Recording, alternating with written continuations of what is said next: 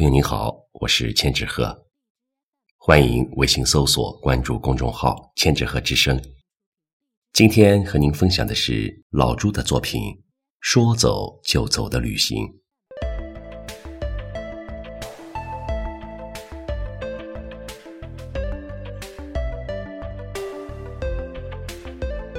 有一种风景叫淡定，有一种修行在旅程。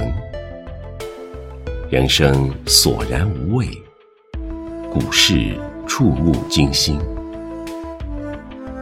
小确幸有一种云卷云舒，叫老朱。把文字弄丢的时候，我会六神无主，甚至哭。解决方案有，且只有行走。美女大长腿我喜欢，篮球高尔夫无所爱，内外兼修，可遇不可求。